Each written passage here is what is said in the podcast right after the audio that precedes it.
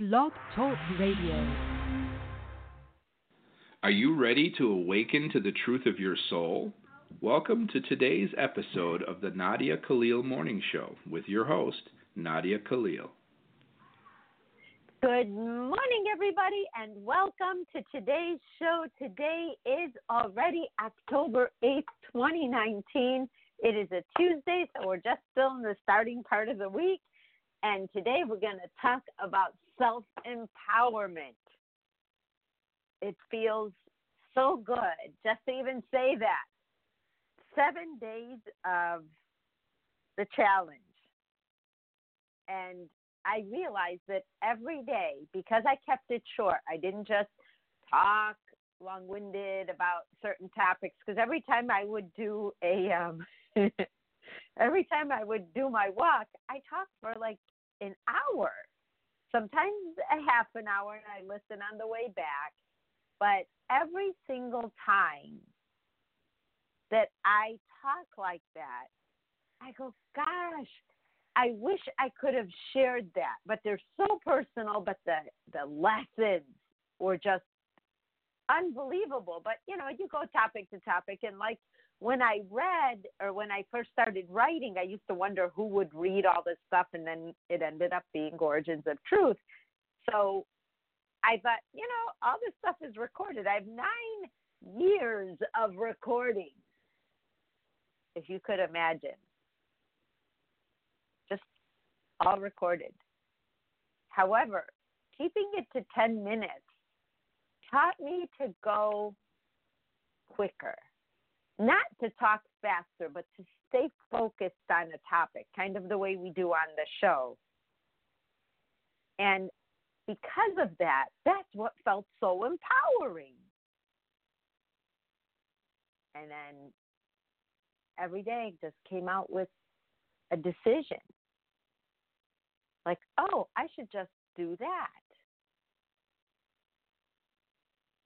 That we're always learning and growing getting past the stuff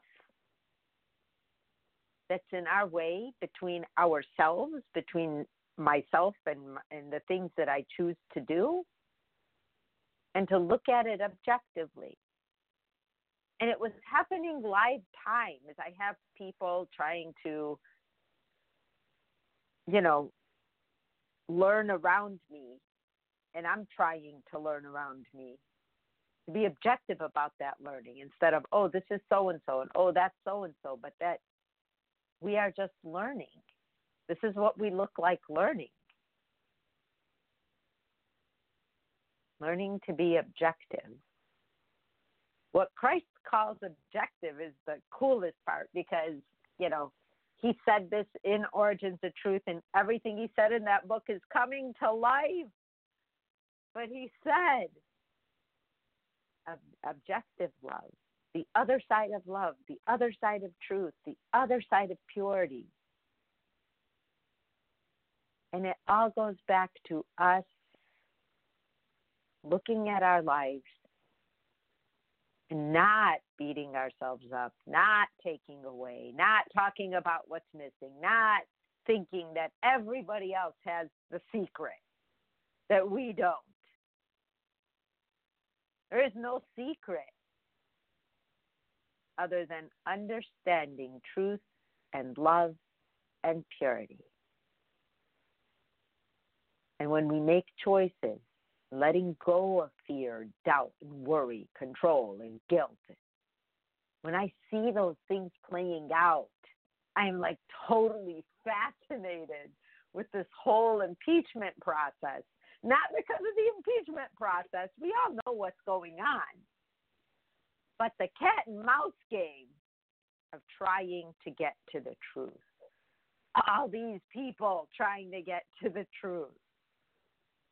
And I'm watching going, oh, wow, that's clever. Oh, wow, they can come up with that.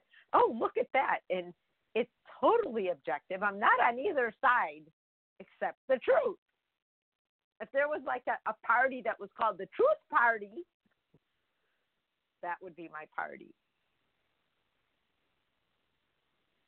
So I thought if I were doing things in life like that, where you're in, in that kind of a public forum where people are scrutinizing your decisions and you're dodging the bullet of the truth the whole day. We're in year three, guys. Year three. And we're just listening to all of these adult people, both sides of the fence, spending hours a day trying to get to the truth. And all the other issues that are going on get pushed to the side because no one rests until they get to the truth. But the bigger lesson in that is that neither do we. Nobody rests until we get to the truth. And that challenge, last night I was talking to my daughter and she's like, "Wow, mom, I'm getting the emails and I'm I'm following this and you know, giving me all these suggestions and I'm like taking notes in my phone and you know, she's just telling me all this stuff and I said, "Did you do the challenge?" She's like, "Oh, no." I go, "Why not?" And I know she's busy and I know she's working, but no one's too busy for themselves because if you are, that's another thing. And and she said, "Oh, the thought of hearing my own voice." And I said, "That's true for all of us. That's true for all of us." People tell me when they hear my voice on the radio, it gives them comfort. When I hear my voice on the radio, I'm like, "Oh my God, it sounds like I just woke up." And I'm thinking, "Wait a minute, I did just wake up." The first thing I do in the morning is talk about this. Because the biggest takeaway from all of this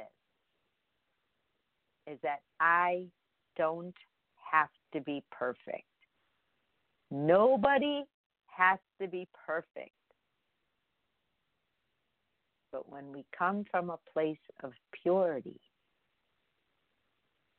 that's all we've got. That's all we've got. Purity. When Christ said, I was not perfect, but I was pure.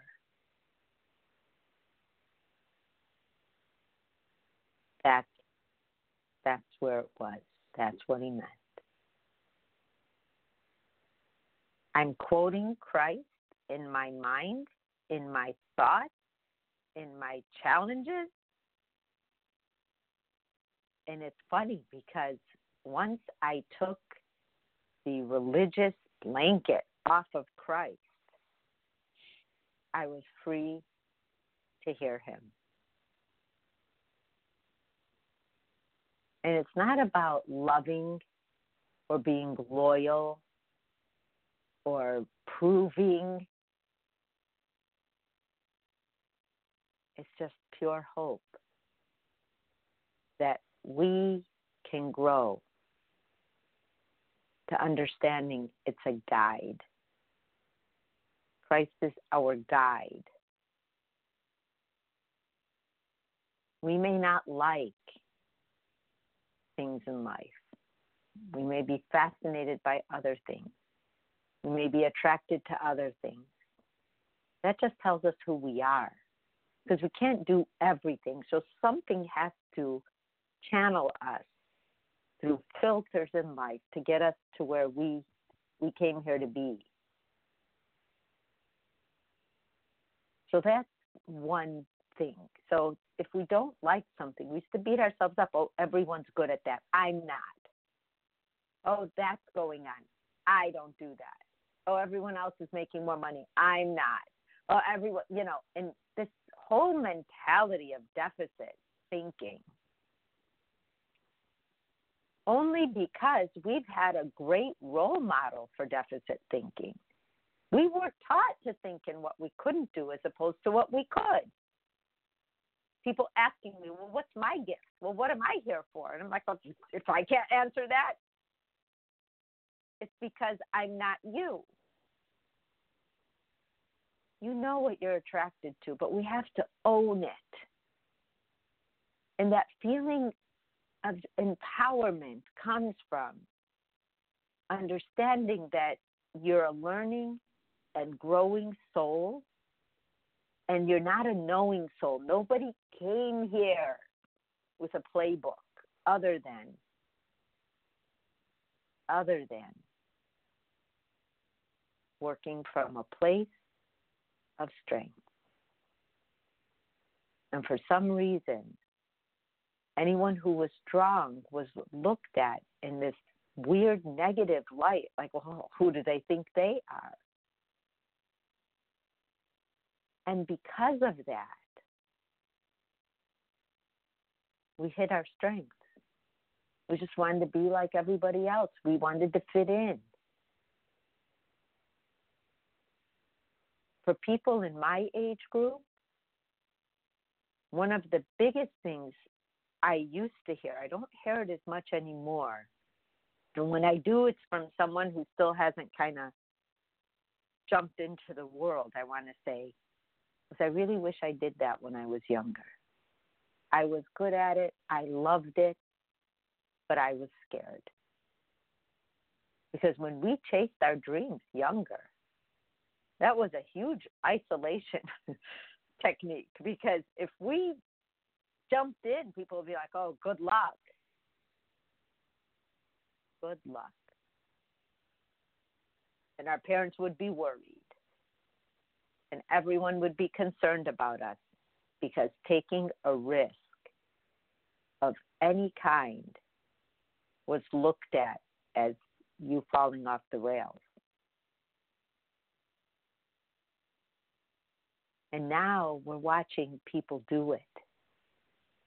Now we are learning to incorporate the fact that we're not going to die.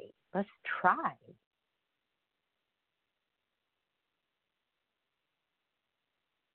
That feeling of helplessness and hopelessness. To me, those are those are old feelings. We may feel them once in a while, but they should come and go. They shouldn't be the mainstay of your your thought process or the working model you have in your your brain of how you're going to do your life. And even think about that doing your life living your life. What what does matter to you? When i feel like people are proving trying to prove something scale yourself back and ask yourself why. You yourself are not convinced. Because that's why we try to prove things to other people. And sometimes other people work as our motivation. So that proving things should be a temporary thing. Because if it's jumping from person to person, well, I'll prove to so and so, and I'll prove to this person, and you know, you're going around always finding some. That's you're not convinced. Once you can convince yourself that you're okay, being aware enough of being aware that you're not going to get anywhere by waiting to learn how to get there. Learning how to get there is by doing it. And, and being forced to make choices that you have to live by it's such a delicate topic. It's, you know, it sounds like this big bulldozer topic, empowerment. But underneath that is very delicate moving parts that ask you to ask yourself hey, am I taking away or am I giving? Sometimes we don't even know. People say, well, you got to feel some fear. There's only two instinctive fear, instinctive fears. And both of them are like run when you know you need to. And gut feelings that we know we need to get out of somewhere.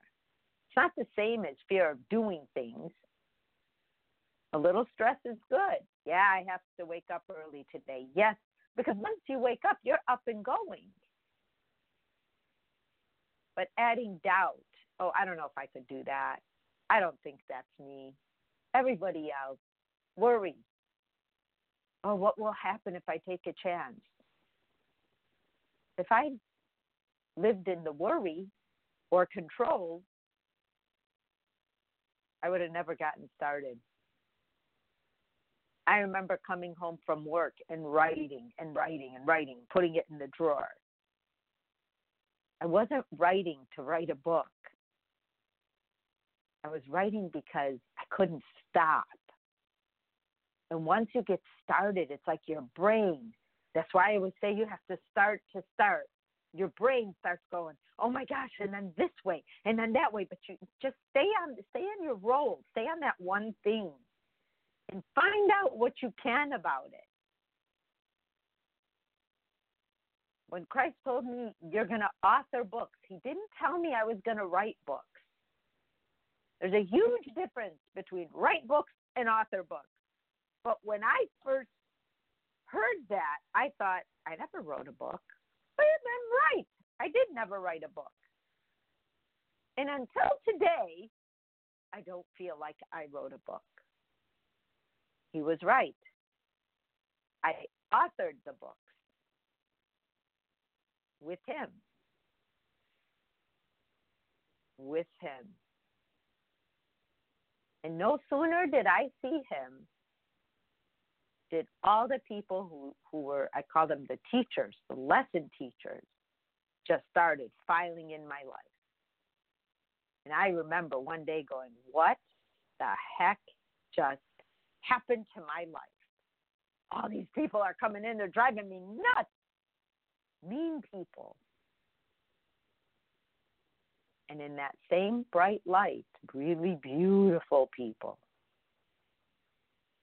But that's how I could tell the difference. Think about that. And the people I thought were the meanest were my best teachers. And they taught me well. God bless them. God bless them. There's some people I never want to see again, ever. Yet, God bless them. They did their job well. And I had to learn every frame of somebody's plans, how their mind thinks, how they want to, you know, create friction. Those are teachers. Back in the day, we used to call them troublemakers. They would make trouble. I call them teachers. Imagine how that changed how I view people. This past week, with the girl that I still love, I'm, I'm not happy about her choices, but I love her even last night before I slept, I said, Gosh, you know, I talked about it on the radio today, and the disappointment that that was her choice was my biggest challenge.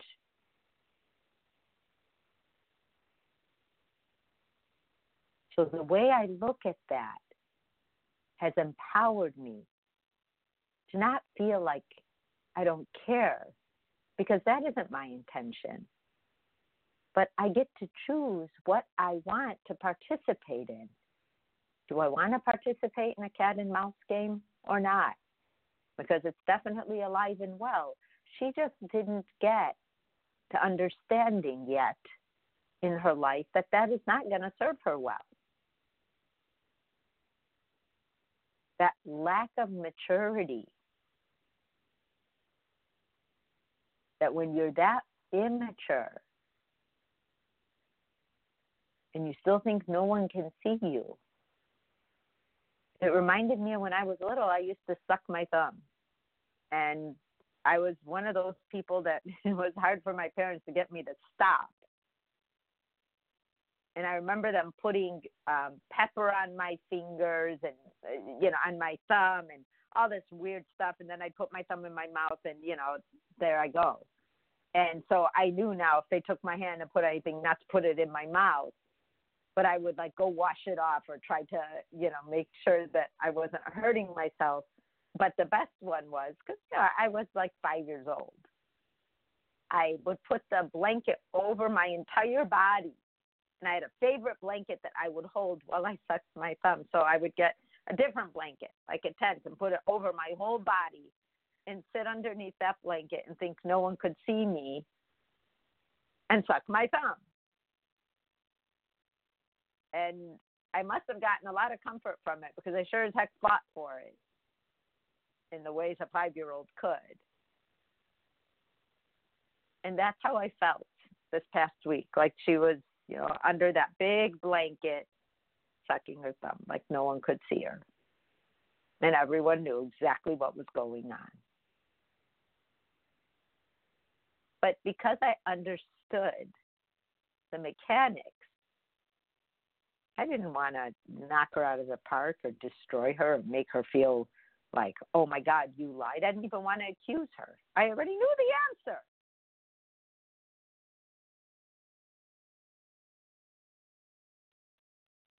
But I thanked her in my heart last night for teaching me that sometimes even though someone may not know your motivation, and I can't say I know her motivation for whatever she needed to do,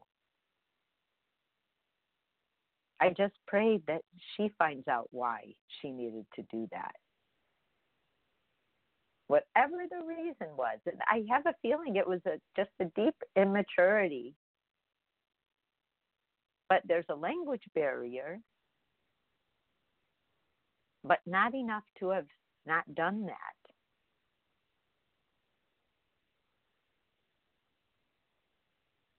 But I thanked her and I wished her well.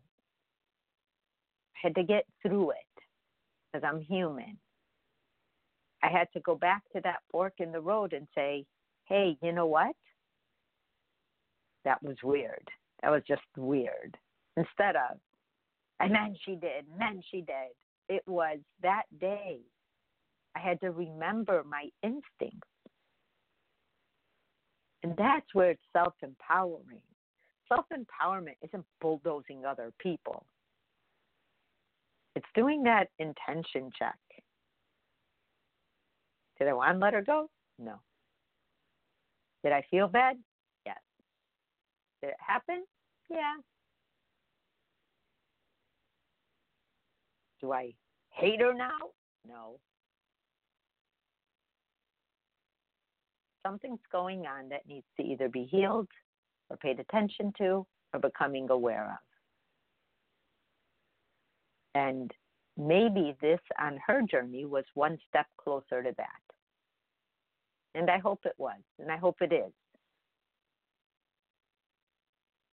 Feeling empowered is knowing that the stuff that shows up in your life every day you can face, you can deal with. You can say, hey, you know what?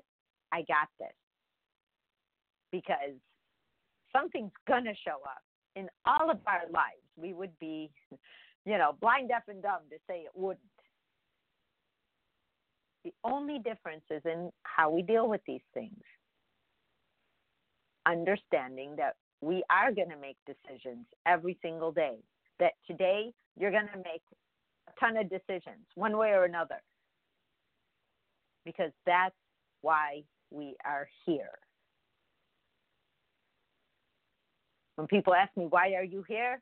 You're here to exercise your free will because nobody else is here to do that for you. Nobody can do that for you. And when people try, we get rebellious because we know deep inside that's our job, not their job, our job.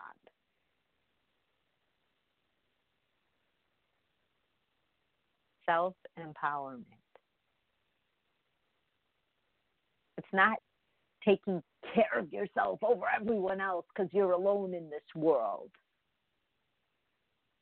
The truth is, you're part of this world And you are contributing, whether you think you are or not, your energy is part of our history at this time. And to God, that's huge. You came here to include your energy at this time in our history.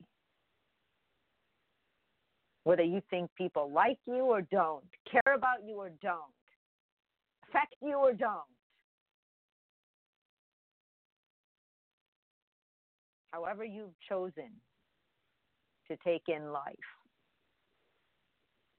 Whether your intentions are good or not, whether you're battling that all day or not, whether you think it's all about other people or you, or whatever your mix is inside of that head of, of yours, whatever that mix is, it's part of our history at this time. It's part of our history. It's kind of a interesting thing to really think about how important your contribution is. And if we can be aware of our part in our history at this time, even on an off day when you think nobody in the world cares, God cares. And He really does. Enough, enough to have so many people who chose to be here that have a helpful attitude towards other people and attitudes of service towards other people to keep us focused on ourselves enough enough to guide us all including the people that are guiding to grow in awareness Nobody here has a monopoly on wisdom. That's by design. So don't feel like you have to know everything. But that intention check, that's your filter. Understanding you don't have to be perfect, but really dig down to your purity. And knowing that strength is understanding and being kind. The only way we can reach people is through kindness. I wasn't mean last week. I was hurt, I was upset, but it wasn't like I'm hurt all the time. It hurt my feelings. One, that I had to receive that, and two, that it was a a choice that someone made that I care about. But in the in the grand scheme of things, overall, my reaction was, I don't want to participate in this kind of game, especially if it's in my home. And at this point, it's still at the participation level because there is no awareness at all that this is not okay yet. But over time, it will show itself to be that. And that, that person, that soul will go, wow, you know, this hasn't worked for me. People don't like that because it doesn't cause good feelings. It causes feelings that end up making them not, you know, be able, be able to have me around. Maybe that's something I shouldn't be doing because it's not serving me well as well. Maybe that game is not worth it. Maybe I can just be myself. At every single level of our lives, we have those questions. Strength is in understanding, it's in awareness, it's in pure heartedness In being kind. Oh, you guys, I will see you tomorrow. I have 10 seconds left. Have a great Tuesday. I'll see you tomorrow on Relationship Wednesday. Bye bye. You have been listening to today's daily dose of the Nadia Khalil Morning Show. To learn more, visit www.nadiakhalil.com.